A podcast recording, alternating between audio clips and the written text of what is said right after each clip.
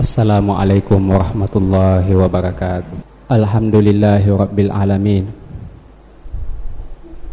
Ar-Rahmanir-Rahim Maliki yaumiddin. Iyahu na'budu wa iyahu nasta'in. Ashhadu an la ilaha illallah wahdahu la Wa anna muhammadan abduhu wa rasuluh. Ballaga risalah وأدى الأمانة ونصح الأمة وجاهد في الله حق جهاده حتى أتاه اليقين وتركنا على المحجة البيضاء لا يزيغ عنها إلا كان من الهالكين فاللهم صل وسلم وبارك وزد على نبينا وحبيبنا وقدوتنا وإمامنا محمد بن عبد الله wa ala alihi wa ashabihi wa ikhwanihi wa man tabi'ahum bi ihsanin ila yaumiddin. Bapak-bapak, saudara-saudara sidang jemaah Jumat yang sama berbahagia. Alhamdulillah pada hari ini kita memasuki hari pertama dari 10 terakhir bulan suci Ramadan ini. Tanpa terasa waktu demikian cepat berlalu doa dan harapan kita agar supaya amal-amal ibadah yang telah kita lakukan pada hari-hari yang lewat diterima dan dilipat gandakan pahalanya oleh Allah Subhanahu wa taala. Kita juga berdoa dan berharap agar supaya 10 hari terakhir ini bisa kita selesaikan dengan segala taufik dan bantuan dari Allah Subhanahu wa taala sehingga kita dapat meningkatkan ibadah kita hingga akhir Ramadan nanti insyaallah taala. Bapak-bapak, saudara-saudara sidang jamaah Jumat yang sama berbahagia. Kalau kita memperhatikan tema-tema yang diangkat di media baik itu cetak maupun elektronik, maka salah satu di antara isu yang mendominasi media dan pembicaraan-pembicaraan yang ada di tengah masyarakat kita yaitu persoalan kekuasaan dan jabatan. Setelah rangkaian pemilu yang dilakukan oleh bangsa ini, baik itu pemilihan presiden, anggota legislatif, dan seterusnya kepala-kepala daerah, pembicaraan tentang amanah jabatan, amanah kedudukan, ini memang menjadi satu tema yang sering dibicarakan oleh masyarakat kita apalagi karena kita melihat bahwa manusia juga menyikapi secara berbeda-beda terhadap persoalan ini. Maka dalam kesempatan ini menjadi salah satu amanah bagi mimbar Jumat untuk kembali mengingatkan kita bagaimana sebenarnya pandangan Islam terhadap persoalan ini. Kita sebagai umat yang beriman tentu tidak ingin larut dengan keadaan Jangan sampai kita kemudian menganggap bahwa apa yang terjadi atau yang dilakukan oleh sebagian masyarakat kita sudah itulah yang benar padahal belum tentu sejalan dengan tuntunan Al-Qur'an dan sunnah Rasulullah sallallahu alaihi wasallam. Bapak-bapak, saudara-saudara sidang Jumat yang sama berbahagia. Bagaimana ke Islam memandang dan mendudukkan persoalan jabatan dan amanah ini dalam pandangan Islam dapat kita simpulkan dalam beberapa hal. Yang pertama, yaitu bahwa Islam mengajarkan kepada kita segala sesuatu yang terjadi di alam semesta ini terjadi atas dasar takdir dari Allah Subhanahu wa taala. Ketika malaikat Jibril bertanya kepada Rasulullah sallallahu alaihi wasallam tentang dasar-dasar serta pokok-pokok keimanan, mal iman, maka Nabi sallallahu alaihi wasallam menjawab, "Al-imanu an tu'mina billahi wa malaikatihi wa kutubihi wa rusulihi wal yawmil akhir wa tu'mina bil qadari khairihi wa syarrihi." Pokok-pokok keimanan itu kata Rasulullah sallallahu alaihi wasallam yaitu bahwa engkau beriman kepada Allah, engkau beriman kepada para malaikat, engkau beriman kepada kitab-kitab yang diturunkan oleh Allah Subhanahu wa taala, engkau beriman kepada rasul-rasul yang diutus oleh Allah engkau beriman kepada hari akhir dan engkau beriman kepada takdir Allah Subhanahu wa taala. Yang menarik dari hadis ini adalah ketika Rasulullah sallallahu alaihi wasallam menjelaskan pokok-pokok keimanan ini, lima pokok keimanan yang sebelumnya disebutkan oleh Nabi sallallahu alaihi wasallam begitu saja. Akan tetapi ketika Nabi sallallahu alaihi wasallam menyebutkan pokok keimanan yang terakhir yaitu beriman kepada takdir Allah Subhanahu wa taala, maka Nabi sallallahu alaihi wasallam memberikan catatan, antuk minabil qadari khairihi wa syarihi yaitu engkau beriman kepada takdir Allah Subhanahu wa taala. Baik takdir Allah Subhanahu wa taala itu adalah nikmat dalam pandangan manusia atau musibah dalam pandangan manusia. Artinya bahwa segala sesuatu yang terjadi di alam semesta ini yang ditakdirkan oleh Allah Subhanahu wa taala kadang-kadang memang dalam pandangan subjektif manusia adalah nikmat adalah karunia dari Allah Subhanahu wa taala akan tetapi kadang-kadang juga yang terjadi di alam semesta ini adalah musibah, adalah negatif dalam pandangan subjektif manusia. Maka Rasulullah sallallahu alaihi wasallam dengan penjelasan tambahannya ini mengingatkan kita bahwa segala sesuatu yang terjadi di alam semesta ini apakah itu positif dalam pandangan manusia atau negatif dalam pandangan manusia selama dia adalah manusia yang beriman maka dia harus yakin dan tunduk kepada ketetapan dan ketentuan Allah Subhanahu wa taala. Kalau hadis ini berbicara tentang seluruh fenomena yang terjadi di alam semesta ini, maka Al-Qur'an menggarisbawahi persoalan kekuasaan dan jabatan. Allah Subhanahu wa taala berfirman di dalam Al-Qur'an, "Qulillahumma malikal mulki tu'til mulka man tasha wa tanzi'ul mulka mimman tasha wa tu'izzu man tasha wa tudhillu man tasha biyadikal khair innaka ala kulli syai'in qadir." Katakanlah wahai Muhammad, Allahumma ya Allah, sesungguhnya Malikal Mulki, wahai pemilik segala kekuasaan, engkau memberikan kekuasaan itu kepada siapa saja yang engkau kehendaki dan engkau mencabut kekuasaan itu dari siapa saja yang engkau kehendaki. Artinya bahwa orang-orang yang beriman selalu memandang persoalan kekuasaan dan jabatan ini dalam kacamata yang seimbang, tidak serta-merta memandang dia sebagai satu nikmat dan tidak juga serta-merta memandang dia sebagai satu musibah. Karena Rasulullah sallallahu alaihi wasallam mengajarkan kaidah ajaban li amril mu'min inna amrahu kullahu khair wa la yakunu dzalika illa lil mu'min. In asabathu sara'u syakar wa in asabathu dara'u sabar. Luar biasa kata Rasulullah sallallahu alaihi wasallam kondisi kejiwaan orang yang beriman dan hal ini kata Nabi sallallahu alaihi wasallam tidak mungkin terjadi kepada orang-orang yang kecuali kepada orang-orang yang benar-benar beriman. Apabila dia mendapatkan nikmat, maka dia segera mengembalikan itu kepada Allah Subhanahu wa taala dengan bersyukur dan apabila dia mendapatkan musibah, maka dia juga akan segera mengembalikan itu kepada Allah Subhanahu wa taala dengan banyak bersabar. Oleh karena itu, dalam kacamata dalam kacamata Islam sebenarnya bukan persoalan apakah kita mendapatkan jabatan atau kita menjadi rakyat biasa yang penting bagi kita sebenarnya apakah kita sudah melakukan atau kita sudah bersikap benar terhadap bagaimana keteta terhadap ketetapan yang diberikan oleh Allah Subhanahu wa taala kepada kita semua. Ini yang pertama. Kemudian yang kedua, ajaran Islam mengajarkan kepada kita bahwa segala sesuatu yang terjadi di dunia ini pada hakikatnya adalah ujian bagi kita umat manusia. Allah Subhanahu wa taala menegaskan kaidah ini di dalam Al-Qur'an.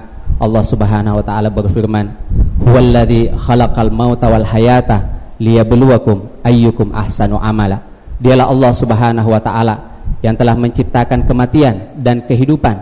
Seluruhnya itu kata kata Allah Subhanahu wa taala, liyabluwakum adalah untuk menguji kalian ayyukum ahsanu amala. Siapakah di antara kalian yang dapat berbuat yang sebaik-baiknya? Oleh karena itu ayat ini menegaskan kepada kita bahwa pada hakikatnya apa pun peran yang kita lakonkan di pentas kehidupan dunia ini itu tidak begitu penting. Yang jauh lebih mendasar, yang jauh lebih penting bagi kita adalah apakah kita sudah menjalankan syariat Allah Subhanahu wa taala dalam setiap peran yang kita lakukan. Kalau ayat ini berbicara tentang atau menegaskan kaidah terhadap seluruh peran yang dilakukan oleh umat manusia di dunia ini, maka Nabi sallallahu alaihi wasallam menggarisbawahi persoalan kekuasaan. Nabi sallallahu alaihi wasallam bersabda, "Kullukum ra'in wa kullukum mas'ulun an ra'iyatihi. Setiap kalian kata Nabi sallallahu alaihi wasallam pada hakikatnya adalah pemimpin dan setiap kalian pasti akan dimintai pertanggungjawaban terhadap orang-orang yang ada di bawah kepemimpinan kalian. Kalau semua peran yang ada di muka bumi ini, di dunia ini, dalam kehidupan yang fana ini, adalah ujian bagi kita umat manusia yang akan kita pertanggungjawabkan di hadapan Allah Subhanahu wa taala nanti, maka apalagi yang namanya jabatan. Nabi sallallahu alaihi wasallam menegaskan bahwa sesungguhnya kita semua adalah pemimpin dan kita semua akan ditanyai tentang orang-orang yang ada di bawah kepemimpinan kita. Lebih jauh Nabi wasallam bahkan pernah berdoa. Dan siapa lagi yang akan istijabah doanya kecuali Rasulullah sallallahu alaihi wasallam? Pernah mendoakan kepada orang-orang yang memegang amanah memegang urusan umat ini. Nabi wasallam bersabda Allahumma man wallaita min amri ummati syai'an fashaqqa alaihim fashkuk alaihi. Ya Allah dalam doa Nabi wasallam siapa saja yang engkau beri amanah kepada umat manusia ini untuk urusan umatku urusan kita umat Islam fasyakka alaihim. Kemudian dia justru mempersulit mereka. Dia justru mempergunakan jabatan itu untuk kepentingan pribadinya. Dia justru melalaikan amanah yang diberikan oleh Allah Subhanahu wa taala itu. Fasyakka alaihim, mempersulit mereka. Fashkuk alaihi. Maka ya Allah, persulit juga kehidupannya di dunia dan di akhirat. Di dalam hadis ini Nabi sallallahu alaihi wasallam mendoakan secara khusus kepada orang-orang yang memegang urusan umat ini yaitu bahwa apabila mereka mempersulit kondisi dan keadaan dakwah, kondisi dan keadaan umat ini, maka Allah Subhanahu maka Nabi sallallahu alaihi wasallam mendoakan, meminta kepada Allah Subhanahu wa taala agar supaya Allah Subhanahu wa taala juga mempersulit kehidupannya di dunia dan di akhirat. Kemudian yang ketiga dan terakhir, tentu saja pertanyaannya bagi kita masyarakat biasa ini, lantas apa yang menjadi kewajiban kita? Di dalam sebuah hadisnya Nabi Shallallahu Alaihi Wasallam menjelaskan prinsip besar bagaimana kita bermain dalam kehidupan dan peran kita di dunia ini. Nabi Shallallahu Alaihi Wasallam berkata di hadapan sahabat-sahabatnya, ad-dinu an-nasihah. Inti dari agama ini kata Nabi Shallallahu Alaihi Wasallam adalah an-nasihah. Apa artinya an-nasihah? An-nasihah artinya melakukan atau menunaikan hak kepada pihak-pihak yang berhak untuk kita tunaikan hak-haknya. Oleh karena itu dalam bahasa agama kita, kita biasa mendengar istilah taubatan nasuha, artinya taubat yang sebenar-benarnya. An-nusuha adalah seakar kata dengan kata-kata an-nasiha. Intinya bahwa an-nasiha dalam hadis ini tidak persis sama dengan apa yang kita pahami dalam bahasa Indonesia. Nabi sallallahu alaihi wasallam mengatakan ad-dinu an-nasiha. Inti dari agama ini kata Nabi sallallahu alaihi wasallam adalah kalian menunaikan hak-hak kepada pihak-pihak yang kalian berkewajiban untuk menunaikan hak-haknya. Maka waktu itu sahabat-sahabat Nabi sallallahu alaihi wasallam bertanya, "Qalu liman?" Sahabat-sahabat bertanya, "Wahai Rasulullah, siapakah pihak-pihak yang kami berkewajiban untuk kami tunaikan hak-haknya itu?" Maka Rasulullah sallallahu alaihi wasallam menjawab, "Lillahi wali kitabihi wali rasulihi wali aimmatil muslimina wa ammatihim." Pihak-pihak yang kalian berkewajiban untuk menunaikan hak-haknya itu adalah pertama kepada Allah Subhanahu wa taala dengan memurnikan dan mentuluskan peribadahan kita hanya kepada Allah Subhanahu wa taala. Wali kitabihi yaitu kepada kitabullah yang kedua yaitu dengan berusaha mempelajari, memahami, mengamalkan serta mendakwahkan syariat Allah Subhanahu wa taala. Kemudian yang ketiga kata Rasulullah sallallahu alaihi wasallam wali rasulihi yaitu dengan berusaha untuk memahami sunnah Rasulullah Sallallahu Alaihi Wasallam, mengamalkan sunnah beliau, mencintai Rasulullah Sallallahu Alaihi Wasallam, membela Rasulullah Sallallahu Alaihi Wasallam dan menyebarkan sunnah Rasulullah Sallallahu Alaihi Wasallam. Kemudian kata Nabi Sallallahu Alaihi Wasallam yang ketiga, wali aimatul muslimin.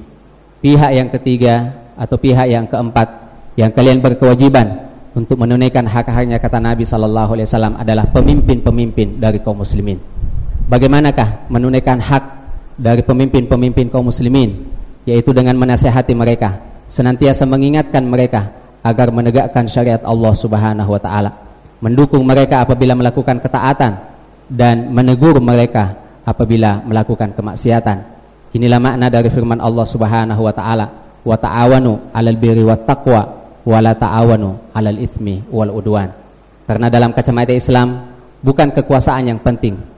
Dalam kacamata Islam, kekuasaan dan pemerintahan pada hakikatnya sekedar instrumen untuk membantu kita meningkatkan ibadah kita kepada Allah Subhanahu wa taala. Kemudian yang kelima dan terakhir kata Nabi sallallahu alaihi wasallam wa ammatihim yaitu kepada seluruh kaum muslimin secara umum yaitu senantiasa mengajak mereka kepada agama Allah Subhanahu wa taala. Dalam an-nasihat kepada penguasa ini saya akan menutup khutbah Jumat ini dengan peristiwa yang pernah terjadi di zaman Rasulullah sallallahu alaihi wasallam. Nabi sallallahu alaihi wasallam pernah mengutus sekelompok sahabat-sahabat beliau untuk menyerang pasukan musuh. Maka Nabi sallallahu alaihi wasallam kemudian mengangkat salah seorang di antara sahabat-sahabat ini sebagai panglima, sebagai pemimpin untuk memimpin pasukan kecil yang dibentuk oleh Rasulullah sallallahu alaihi wasallam ini. Rupa-rupanya di perjalanan terjadi kesalahpahaman antara pimpinan pasukan dengan tentara anggota-anggotanya. Ketika hal ini terjadi, kemudian pimpinan pasukan ini memerintahkan kepada seluruh anggota pasukannya untuk mengumpulkan kayu bakar. Lantas, setelah kayu bakar itu terkumpul, komandan pasukan ini memerintahkan kepada anggota pasukannya untuk membakar sebuah api unggun yang besar. Kemudian dia memerintahkan kepada anggota pasukannya itu untuk masuk satu persatu ke dalam api yang panas dan membara itu. Anggota pasukannya ini kemudian menolak karena menganggap bahwa apa yang diperintahkan oleh pimpinan mereka ini adalah maksiat kepada Allah Subhanahu wa taala. Ketika peperangan usai, kemudian sahabat-sahabat ini kembali kepada Rasulullah sallallahu alaihi wasallam. Maka Nabi sallallahu alaihi wasallam mengatakan, "Uha ma kharaju minha abadan. Innamat ta'atu fil ma'ruf." Seandainya benar-benar anggota pasukan itu taat kepada komandan mereka, masuk satu persatu ke dalam api yang telah dipanaskan itu, maka niscaya mereka tidak akan pernah keluar selama-lamanya dari api yang terbakar itu. Innamat ta'atu fil ma'ruf. Karena sesungguhnya kata Nabi wasallam, ketaatan itu hanya kepada al-ma'ruf, hanya kepada hal-hal yang diperintahkan atau diizinkan oleh syariat Islam. Hadis ini menegaskan kepada kita bahwa betapapun besarnya kekuasaan di dunia ini, apakah itu milik individu atau milik sebuah lembaga, maka tidak akan ada satupun yang dapat memberi kepada kita jaminan keselamatan di hadapan Allah Subhanahu wa taala. Tidak ada satupun yang akan memberi yang mampu memberikan kita kepada kepada kita jaminan keselamatan apakah kita akan berjalan menuju surga Allah atau kita berjalan menuju ke neraka Allah Subhanahu wa taala wal billah. Barakallahu li wa lakum fil Qur'anil azim wa nafa'ani Allah wa iyyakum lima fihi minal ayati wa dzikril hakim wa taqabbalallahu minni wa minkum tilawatahu innahu huwas samiul alim. Alhamdulillahi ala ihsanih wa syukur lahu ala taufiqihi wa amtinanih. Ashhadu an la ilaha illallah wahdahu la syarikalah ta'ziman li sya'nih wa ashhadu anna Muhammadan abduhu wa rasuluh ad-da'i ila ridwani wa ala alihi wa ashabihi wa ikhwani memasuki 10 akhir terakhir 10 terakhir bulan Ramadan ini Aisyah radhiyallahu anha menceritakan keadaan Rasulullah sallallahu alaihi wasallam. Beliau mengatakan, karena Rasulullah sallallahu alaihi wasallam idza dakhala al-ashr al-awakhir ahya al-lail wa shadda al-mi'zar wa ayqadha ahlahu. Adalah Nabi sallallahu alaihi wasallam apabila memasuki 10 hari terakhir dari bulan Ramadan seperti ini, maka beliau akan lebih giat lagi menghidupkan malam-malam beliau Beliau akan mengencakkan ikat pinggang beliau untuk lebih giat melaksanakan ibadah dan beliau akan membangunkan anggota-anggota keluarga beliau mengingatkan betapa berharganya detik-detik yang akan kita lalui ini. Demikianlah contoh dari Rasulullah sallallahu alaihi wasallam. Maka kita sebagai umatnya apabila ingin menggapai keutamaan dari bulan Ramadan ini, maka tidak ada jalan bagi kita kecuali mengikuti risalah dan contoh yang telah diberikan oleh Rasulullah sallallahu alaihi wasallam. Pada hari Jumat seperti ini kita sangat-sangat dianjurkan untuk banyak-banyak bersalawat kepada Nabi Sallallahu Alaihi Wasallam. Nabi mengatakan, siapa yang bersalawat kepadaku satu kali, maka Allah Subhanahu Wa Taala akan membalas untuk setiap kali satu kali salawat dengan sepuluh kali lipat rahmat dari Allah Subhanahu Wa Taala. Hari Jumat seperti ini kita juga sangat-sangat ditekankan untuk menamatkan membaca suratul kahfi. Nabi mengingatkan siapa-siapa ya kata Nabi Sallallahu Alaihi Wasallam yang membaca suratul kahfi maka Allah Subhanahu Wa Taala akan memberinya cahaya yang akan menerangi hidupnya dari Jumat itu hingga ke Jumat berikutnya. Wallahumma salli ala Muhammad wa ala ali Muhammad kama sallaita ala Ibrahim wa ala ali Ibrahim innaka Hamidum Majid. Allahumma barik ala Muhammad wa ala ali Muhammad kama barakta ala Ibrahim wa ala ali Ibrahim innaka Hamidum Majid. Allahumma ighfir lil mu'minina wal mu'minat wal muslimina wal muslimat al ahya'i minhum wal amwat innaka sami'un qaribun mujibud da'awat ya qadiyal hajat.